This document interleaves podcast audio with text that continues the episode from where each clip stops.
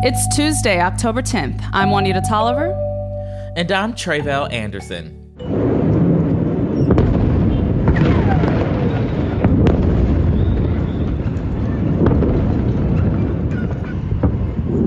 That is how parts of Israel, eventually the rest of the world, woke up early Saturday morning. Hamas, the Palestinian armed group that controls Gaza, launched what it called Operation Al Aqsa Flood, its largest attack against Israel in years. The group said it was in response to Israel's continued occupation of Palestinian territories, and they named the operation for the religious complex in Jerusalem that's been the site of multiple clashes between Israeli ultranationalists, police, and Palestinians. Palestinians. The initial strike was carried out at Israel's southern border as Hamas fired thousands of rockets from the air, sea, and ground. That led to hours of fierce gun battles between Hamas and Israeli security forces, and officials say that Israeli soldiers and civilians alike have been taken hostage. Israel has since retaliated with a series of intense air raids on Gaza, flattening buildings in the densely populated territory to target Hamas before formally declaring war against the group on Sunday. As of Monday evening, Israeli airstrikes have killed nearly 600 Palestinians. The attacks from Hamas have killed at least 900 Israelis, including at least 260 people attending a techno music festival held outside Gaza. So by the time we sat down to record this show, that's added up to nearly 1,500 people dead, both Palestinian and Israeli, civilians and soldiers alike. Thousands more have been wounded. Officials on both sides of the conflict warn that the death toll will most certainly rise in the coming days. Yeah, and let's turn our attention now to how the rest of the world has responded to this escalating crisis. The United States stands with Israel. We will not ever fail to have their back. We'll make sure that they have the help their citizens need and they can continue to defend themselves. That, of course, was President Biden speaking from the White House on Sunday. He condemned the attack, calling Hamas a quote unquote terrorist organization. The State Department has since confirmed that at least nine U.S. citizens were killed in that initial attack on Israel, with an unknown number of Americans still unaccounted for. Meanwhile, the U.S. has moved a fleet of aircraft carriers closer to Israel, and the Biden administration is also gearing up to send extra military assistance in the days ahead. And just a reminder Congress still does not have a House Speaker right now. Normally, whoever is in that role would get briefed on a situation like this, and that would lead to discussions about whether or not to approve additional funds to help Israel. But that's not going to happen right away. Instead, House Minority Leader Hakeem Jeffries received the briefing on Saturday and is working on a briefing for all members of the House this week, according to reports. And members of the House Foreign Affairs Committee have drafted a bipartisan resolution affirming U.S. support for Israel and condemning Hamas's attack. The U.S. also called on the United Nations to formally condemn Hamas during an emergency meeting of the UN Security Council late Sunday, but there wasn't enough consensus to issue a joint statement on the conflict, though the UN is expected to hold more deliberations soon. Over in Europe, several countries have already pledged their support for Israel. In the meantime, Israel announced a quote, total blockade on Gaza as of Monday, meaning that it will not allow food, fuel, or other supplies into the territory. Human rights groups have already warned that cutting off access to vital resources, including electricity and clean water, will have dire consequences for the nearly two and a half million people who live in Gaza. And because of the intense shelling from Israel, many families who weren't already in refugee camps are now homeless, leaving them no place to take cover. Now we want to keep this update going with some context about how many news outlets here in the US have framed their coverage. By the time you hear this show, you've probably heard the conflict described in a few different ways that the offense by Hamas was quote unquote unprovoked, or that it was a surprise attack. That's because Israel's military intelligence apparatus, which is considered one of the best in the world, apparently failed to anticipate the initial strike from Hamas. And allies of Israel, including the U.S., continue to insist that Israel has a right to defend itself against these acts. And I think here is where we mentioned some greater context, right? Which is that others, including Palestinians, feel like they have a right to resist, right? This decades long occupation of their land. Now, we're not going to get into all of that today, but we will have more kind of reporting and information about all of that context in the days to come. Instead, we want to begin our focus this week by looking at what has happened in the region over the past year. If you listen to this show enough, you'll remember that we've covered the growing tension between Israel and Hamas for several months, as Israel's far right government, led by Benjamin Netanyahu, has become bolder and more forceful in reestablishing settlements in the occupied West Bank. That has led to periodic and increasingly violent clashes between the Israeli military, settlers, and Palestinians. To put things into perspective, according to the Palestinian Health Authority, more than 200 Palestinians have been killed in those clashes since the beginning of this year, and that number doesn't include the deaths from over the weekend. The United Nations, which has kept track of fatalities in the area since 2006, recently noted that 2023 was the deadliest year on record for Palestinians. And that same UN count showed that at least 29 Israelis were killed as of August of this year, nearly all of them in the West Bank. Again, neither of these figures includes the number of people killed over the past few days. Yeah, and of course, we're only talking about the toll of a single year, but as I mentioned, this is a conflict that has stretched out over the course of decades, and it involves multiple players here, not just Hamas and not just Israel. Obviously, there are many, many questions about how this will all unfold and whether this will lead to a much wider and potentially deadlier war. I was on the phone yesterday, and many others were on the phones yesterday with counterparts from uh, Egypt, uh, from uh, Saudi Arabia uh, from Jordan, from Qatar, from the United Arab Emirates, uh, from Turkey, uh, Lebanon, and many European countries as well, to make sure that, first of all, people had heard very clearly what the president said about others in other places not taking advantage of the situation. Uh, and to use the influence that they have with different groups mm-hmm. to make sure that, that they don't do that, precisely so that we don't have um, a broadening of this conflict to, to other places. You just heard Secretary of State Antony Blinken on CBS's Face the Nation on Sunday, answering a question about whether the State Department has been in touch with Iran or other countries in the Middle East about the conflict. The concern is very real because also on Sunday in northern Israel, IDF soldiers briefly clashed with members of Hezbollah, the Lebanese military group that's backed by Iran. So the Biden administration is really trying to keep this from turning into a war on multiple fronts. And another critical point here is that the State Department confirmed that some of the hostages taken over the weekend are, in fact, American citizens. So, we're going to take this day by day, y'all, and we'll be here to report on what we know and acknowledge what we don't know. That's the latest for now. We'll be back after a short break for some ads.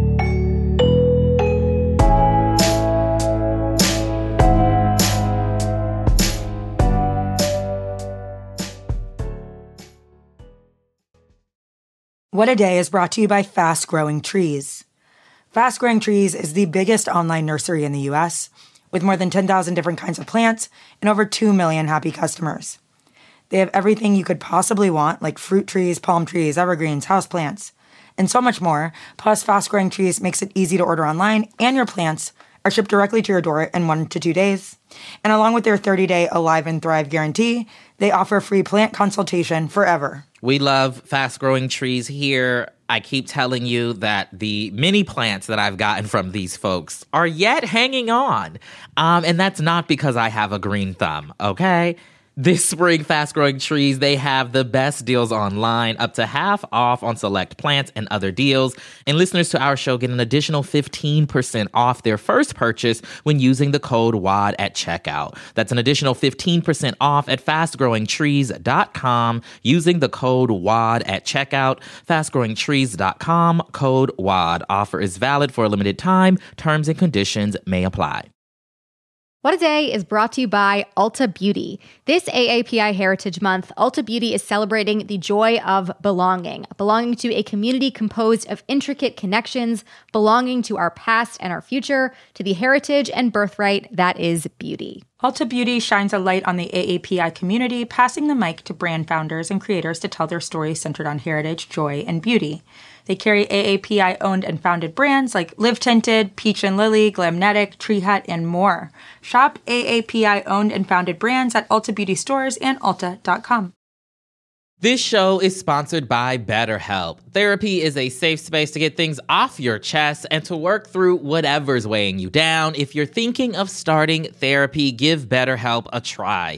It's entirely online and designed to be convenient, flexible, and suited to your schedule. Just fill out a brief questionnaire to get matched with a licensed therapist and switch therapists anytime for no additional charge therapy is great for you know you know that thing that just is like sitting on your shoulder you can't get over it and you just sometimes need somebody to talk through it with therapy can be helpful for that you all okay You got to get it off your chest, you know? And you can do that with BetterHelp. So visit betterhelp.com slash WAD today to get 10% off your first month. That's 10% off your first month at betterhelp, H-E-L-P dot com slash WAD. Welcome back, Wad Squad. For the rest of our show today, we also wanted to bring you a piece we put together to mark Indigenous Peoples Day. I'm joined now with our co host, Josie Duffy Rice, to tell you that story. On Sunday, two months after the outbreak of the deadly Maui wildfires, visitors were given the green light to return to the western part of the island. At least 97 lives were lost in the flames, making it the deadliest wildfire in modern U.S. history, and dozens of people are still missing. And homes, businesses, museums, and cultural centers with generations of history in Lahaina were burnt to the ground in a matter of days, displacing over 7,000 residents. Yeah, it was absolutely devastating. And it's been a very rough few weeks for people in Lahaina. So, where do recovery efforts stand right now? Last week, some residents were allowed to return for the first time since the fires broke out. FEMA and other federal officials have been working since August to remove the toxic debris left behind by the flames and to clear the way for folks to assess what's left. As you can imagine, it was a very emotional moment for them. They were given protective equipment and escorted by officials to safely guide them through the burn zone. And journalists were also required to, you know, stay back and give these folks the space that they need to grieve and process what they saw. Mm-hmm. More residents will be welcomed back to the area to survey the damage in the coming weeks once it is safe for them to do so. But needless to say, the community still has a long way to go, though FEMA is providing emergency aid and mutual aid groups are working tirelessly to fill in the gaps. The fires have left thousands of people unemployed with no source of income. Some don't have childcare and their children aren't in school because their classrooms have burned down. So at the end of the day, many people just don't have housing. Thousands of displaced Lahaina residents are currently living in temporary housing. Some are in hotels, others are in shelters, and it's unclear how long they'll be allowed to stay. There have also been reports of officials evicting evacuees from temporary housing if they don't meet certain eligibility requirements for federal relief. Yeah, so clearly things are still in like a state of major disruption, major flux, mm-hmm. major impact from this horrible wildfire. And with so many people still reeling from this devastation, there's also been some tension in the community, right? Because there's a real pushback on whether to allow tourists to return. Can we talk a little bit about that? Can you tell us some about that? Yeah, so you'll remember that state officials, locals, and Native Hawaiians were all very clear in the immediate aftermath of the fires. They told tourists to stay away until the community completely recovers, full stop. But now officials are basically begging tourists to come back after it was estimated that Hawaii's economy will lose nearly $2 billion in the next year due to the damage from the Maui fires. Hawaii Governor Joshua Green's decision to reopen West Maui this week is part of that push. Yeah, that seems really fast. I mean, after what you just described as the current situation for people in the area, it seems real quick.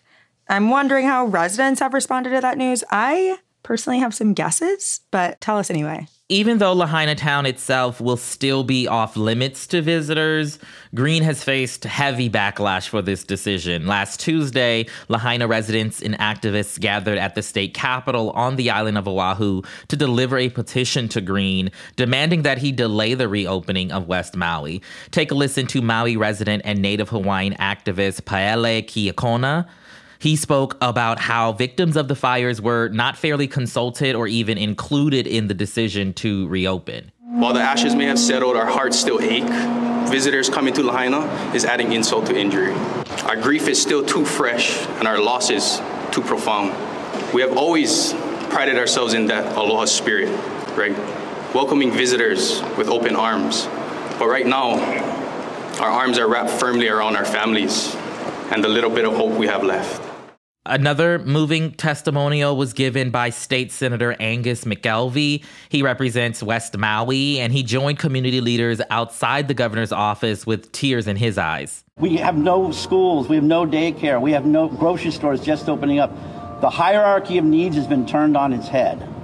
And we as a government and the community owe it to this very small group of people to give them the immediate need they have and to reassert the hierarchy of needs so that that is addressed first and foremost before any floodgates are open.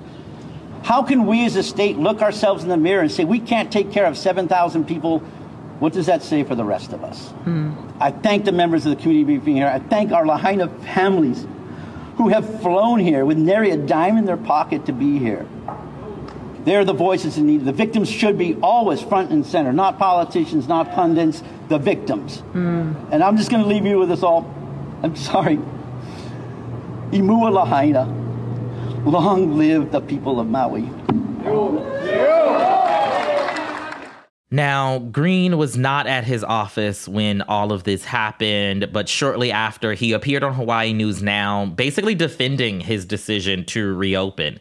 He told the outlet that he supports the people's right to protest and sympathizes with those who showed up, but he maintained that West Maui needs to reopen so folks who are unemployed can go back to work, which, you know, is a very interesting take to say the least. Yeah. Hearing those really moving testimonials and then hearing the governor say people need to go back to work like but there are no schools there's no daycare there's no infrastructure. Just such a tone deaf and awful response. I think it's important to remind people that native hawaiians or kanaka maoli have always been vocal about the negative impact tourism has had on them like even before the fires. We've talked about this on the show plenty about the impacts of western contact of us imperialism on native hawaiians right to self-govern.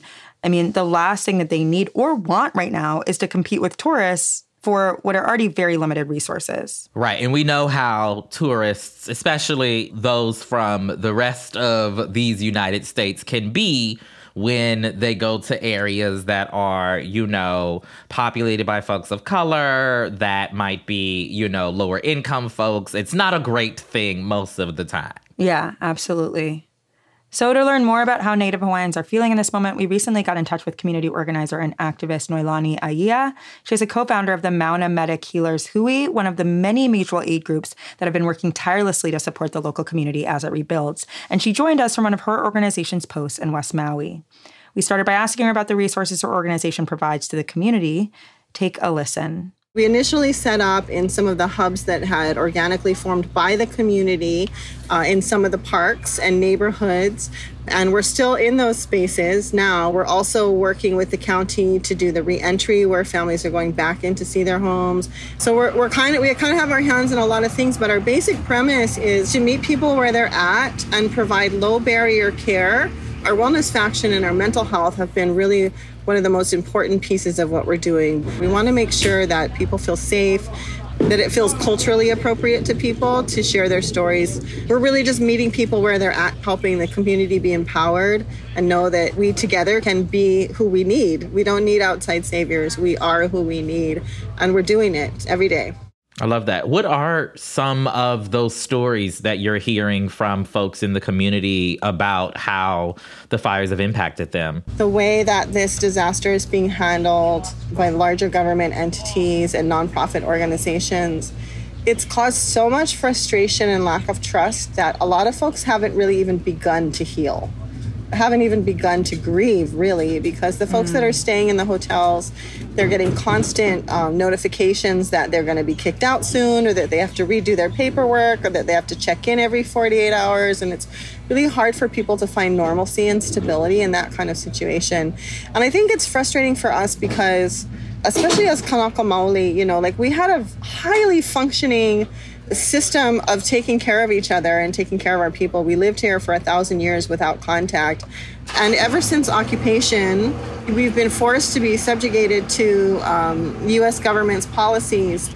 There's already this history of, you know, dispossession and forced assimilation. And it's not unlike indigenous people mm uh, on Turtle Island or our African descent relatives that were brought over and enslaved. It's this sort of white supremacy ideology that they know what's best for us. It's that patriarchy and that paternalism. Mm-hmm. And that's what we're experiencing here with the Red Cross that's come in and you know even the federal government to a certain extent and the state government like they're trying to tell us what we need and they have all these funds and these block grants that um, you know go to the Red Cross for housing. But I feel like if they would just give us the money that they raised on our behalf and let us do it ourselves, we could have been far more efficient and prevented a lot of the trauma that they're actually creating. Yeah, thank you so much for also articulating the post traumatic incident trauma of a state that is not actually providing what you need I do want to talk about the loss being felt by Native Hawaiians specifically. You spoke to Hawaii Public Radio for a piece about the generational trauma that the Native community is experiencing right now as they grieve what was lost in the fires. Can you talk a little bit more for people who are listening who aren't as familiar with the history or who may only know of Lahaina as this tourist spot? Like, what is the significance of Lahaina for Native Hawaiians? To share the history, you know, Hawaii was a highly functioning indigenous civilization. So we traversed the oceans for, I think the, the data shows possibly 8,000 years. We were navigating by the stars. We were a self sufficient people that were highly intelligent, highly connected to our environment. We have a very deep and rich history of abundance and brilliance, and we have a very painful history of settler colonialism, illegal occupation, forced dispossession from our lands and theft of our waters and resources, as well as loss of culture and loss of identity as Kanaka Maoli. Those pieces of imperialism and colonial violence live inside of our bodies and they get passed from generation to generation to generation. And to now have this kind of trauma from the fires, it's more than some people can handle. Lahaina town, when we first had our constitution written in 1893, it was written here in Lahaina town. Its original name is Kamalu'ulu Olele. It has another name, Ihikapalauma Eva. It has all these old names. Um, in Hawaiian, the names have significance and they tell you the story about the place. And, you know, that's been erased. Some of the pieces that were so significant are gone. Um, you know, historical buildings gone. But the Lahaina families are so deeply connected to this place my family got disconnected and dispossessed, and we've been gone from Lahaina for a long time. But some of the families are still here, the same original families, generation after generation after generation, and they're embedded in the Aina. When we pass away, we put our bones back in the Aina, and they become the nourishment, they become the mana for the next generation. And this level of tragedy on top of the historical trauma has overwhelmed our community, but it has also spurred everyone to come together and show a different way. Because Lahaina's always been that way. They always took care of their own, and they always will. Governor Joshua Green announced last month that West Maui would reopen to visitors on October 8th. And even though the town of Lahaina would remain off limits, we know that natives, their allies, and even some elected officials have spoken out about how this kind of feels too soon for that. What are you hearing from native folks on the ground, folks who've suffered, you know, these unimaginable losses about how they feel about visitors, you know, being welcomed back right now? Nobody wants visitors back. It is way too soon. Tourism is part of the settler colonial violence against our people to begin with, even before the tragedy. For tourists to come now at this time, when our people are suffering, they're in pain, they haven't even been able to grieve yet with them getting constantly moved around from hotel to hotel and not have any security about where they're going to live or whether they'll have a roof over their head or whether their kids can go back to school to bring tourists in now is pouring salt in a very open and painful wound. For Kanaka Maoli, I would say it is genocidal. For the state to prioritize outsiders' enjoyment and leisure and pleasure over our basic needs and safety is absolutely not okay. We have already had tourists coming here saying things like they don't care about the local people, they're on vacation. They are showing up at our community mutual aid hubs asking for resources. There is very little sensitivity from many of the tourists. And while there may be a handful that might be lovely and want to help, it's not the majority. It is not right to send in tourists at this time and maybe even ever.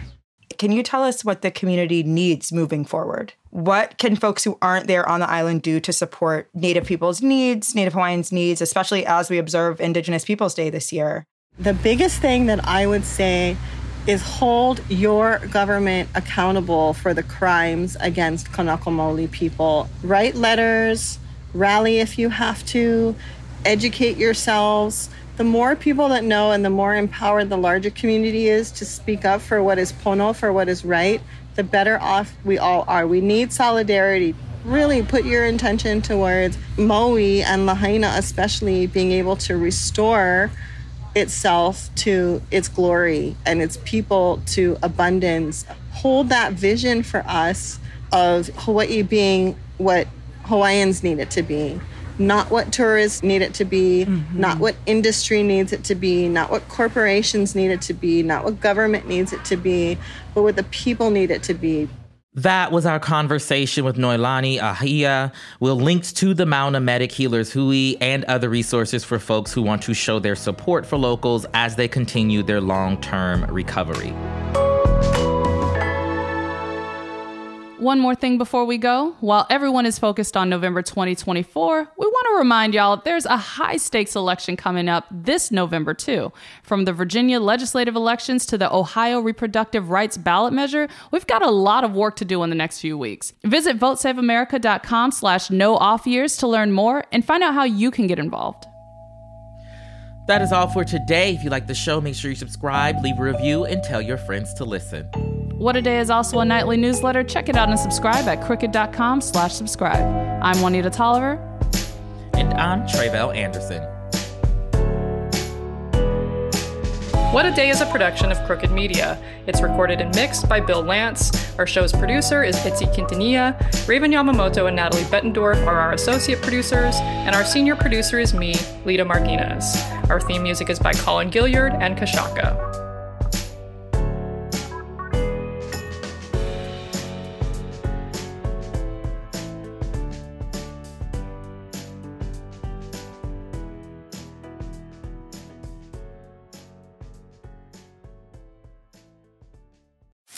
You can host the best backyard barbecue. When you find a professional on Angie to make your backyard the best around. Connect with skilled professionals to get all your home projects done well. Inside to outside, repairs to renovations. Get started on the Angie app or visit Angie.com today. You can do this when you Angie that.